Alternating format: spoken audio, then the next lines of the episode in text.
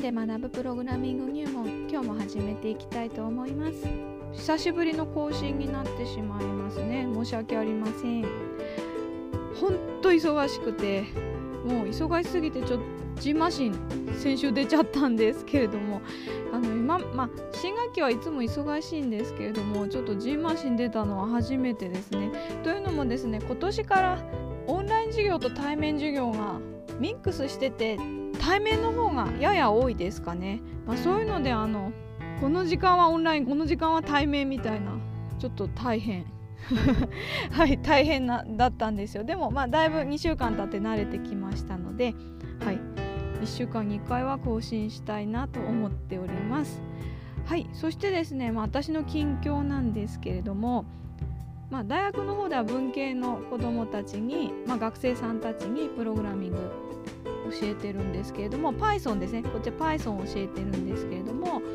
そうですね。今日実はお話しする変数を先週やってきたんですけれども、まあ、今日詳しくお話しするんですけど変数の概念知ってるといろいろな、まあ、ことを簡単なプログラムはできますのでできたことに感動してる様子を見るとは頑張って教えてよかったなって思ったりしてとても嬉しい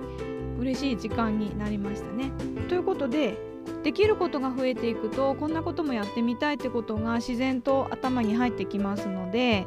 能動的にねみんなが楽しくプログラミングできるようにこれからも発信続けていきたいなと思っております。はい、さてですね今日は今日のお題はですね変数ですねプログラミングをするには欠かせない変数英語ではバリアボと言います。はい、この変数についてですけれども、まあ、バリアボというのは直訳すると変化しやすい、まあ、変えられる可変的なって意味なんですね。これ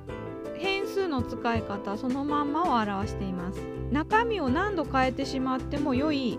箱と思っていただければいいと思います。まあ、何か変数を1個決めたらその中に入れる中身っていうのは何度変えてしまっても良いんですね。例えば、まあ、計算ですね計算した時に 1+1 まあすごい簡単な計算ですけど 1+1 の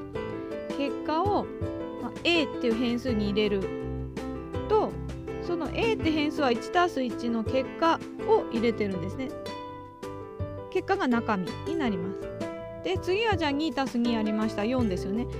またその A に更新することもできます。だから A はひたすらその計算結果を更新するっていう役割の変数として名前が A でいいかちょっと置いといたとして役割としてはそういうことなんですね。中身を何度書いてしまっても良い箱一回定義すると、ま、数字だったら数字役割に合った値であれば何度変えてしまっても良いということです。はい、例えばコンピューターを相手にじゃんけんをするゲームを作ると考えてみてください。はい、ちょっとイメージしてください。自分の手と相手相手の手のグーチョキパーどれかがあればじゃんけんできますよね。コンピューターでも同じでコンピューターはランダムにグーかチョキかパーか選ぶんですけれどもそして私たち人間はグーチョキパー自分で選びます。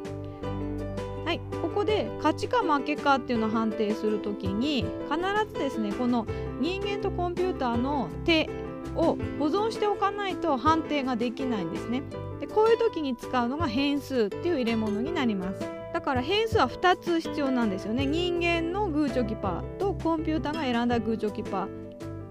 ーのどれか。だから2つ入れ物が必要です。2つ変数が必要になります。そしてですねじゃんけんの場合ですね一発でまあ例えば、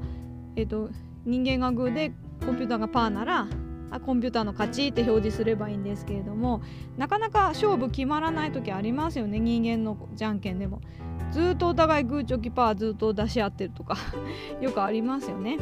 ということであいこが何度も続いた場合って変数を何回も更新しなければいけないことイメージつきますでしょうか？1回目が例えば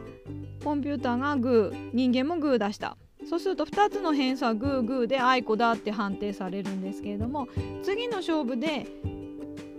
もう1個変数を作る必要はないんですそのもともとある変数の中身をじゃんけんするために変えていけば良いということです。はい、ということで変数は中身をその役割に応じた値であれば中身を何度変えてしまっても良い箱と覚えておいてください。はい、そしてですね変数で大事なことはラベル、まあ、名前ですね。例えば、まあ、収納をする時を考えていただきたいんですけれども何かまあ収納する時ですね、まあ、コンテナでも段ボールでも、まあ、今流行りのなんか IKEA のボックスでも何でもいいんですけれども中に何が入ってるかすぐ分かるよすぐ分かるようにラベルシールを貼ったり、まあ、段ボールだったら直接ペンで書きますよね何服とか食器とか、まあ、引っ越しの時とかそうだと思うんですけれどもこれと同じように変数という箱にも名前が必要です。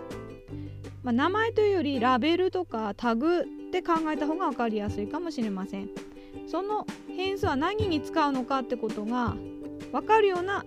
タグとかラベルをつけてくださいでは具体的にどんな名前をつければいいかっていうと引き続きじゃんけんゲームで考えてみましょう。はいさっきですね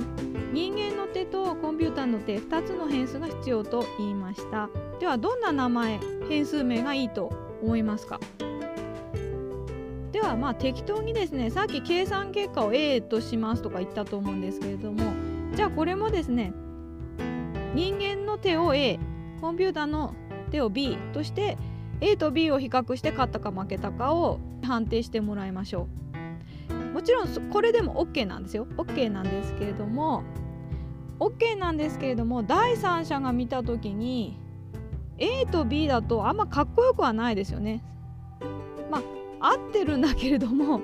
A は何で B が何を表しているかっていうのは一個一個読んでいてあこれに A に人間の手を入れるのね。あ B にコンピューターの選んだ手入れるのねっていちいちあの分かる人が見ていかないと分からない。あパッと見あこうこういう段取りになってるのねっていう風にやっぱ一目で分かるプログラムを目指していただきたいんですね。そういう時にですねやっぱりさっきの収納と一緒でその変数には何が入ってるかがもう一発で分かる名前にしてください。ま、例えばですねハンドとハンドコンプとかハンドは人間の手でハンド、まあ、アンダーバーコンプとかねアンダーバー結構使うんですよね。その名前のなんかちょっと補足みたいな。だからハンドアンダーバーコンピューターのえっと頭4文字でコンプとかこんな変数名だったらなんとなくあここに人間の手が入ってこっちにコンピューターが選んだ手入るのねって予想できる変数名になっています。はい、このようにすると、まあ、第三者がプログラム見た時に見やすくなりますし後から自分がね見直しても分かりやすいプログラムになります。はい、そして変数を作る時のポイントもう1個あるんですけれども、えーとまあ、だいぶ前なんですけどプログラミングは段取りが9割っていうところでもお話ししたんですけれども事前にどんな変数がどれだけの数必要かってことを必ず見積もってください。はい、というのもですね行き当たりばったりに変数を定義したしてしまうともうミスやバグのもう温床になってしまうんですね。まあ、これもですね収納で考えていただくと分かると思うんですけれども例えば家の収納でもどこに何が入ってるか分からない状態ですね、まあ、適当に何でも箱に詰め込んでこの箱が何何の役割で何のための収納なのか収納する箱なのか分からないと必要なものをすぐ見つに見つけることができなくなってしまいますよね。でそしてまあ本当は家にあるものなのにないと思い込んじゃって新しく買ってしまったりとか無駄なことをしてどんどん家の荷物が増えていくとか そういうことになってしまいますプログラミングにおける変数もこれと全く同じことが言えます定義したけどそれをその役割をその書いていくうちに忘れてまた定義するみたいなどんどんどんどん変数増えていってもわけが分かんないプログラムになるってことが大いにありえます。なのでまあ、簡単なさっきのじゃんけんゲームぐらいならそんなことはないと思いますけれどもこれから複雑なプログラム書けばですね用意する変数の数は増えていきますので段取り事前に段取りをしてこの変数はこの役割何を入れるかってことをちゃんと事前に段取りで決めておいてどれだけの変数が最低限必要かってことを事前に考えておいて行き当たりばったりに増やしていかないってことも非常に大切ですね。読みやすいプログラムになっていくとなっていくと思います。はい。ということで今日は変数の紹介でした。はい。それでは本日は以上になります。最後までお聴きいただきありがとうございました。また次回お会いしましょう。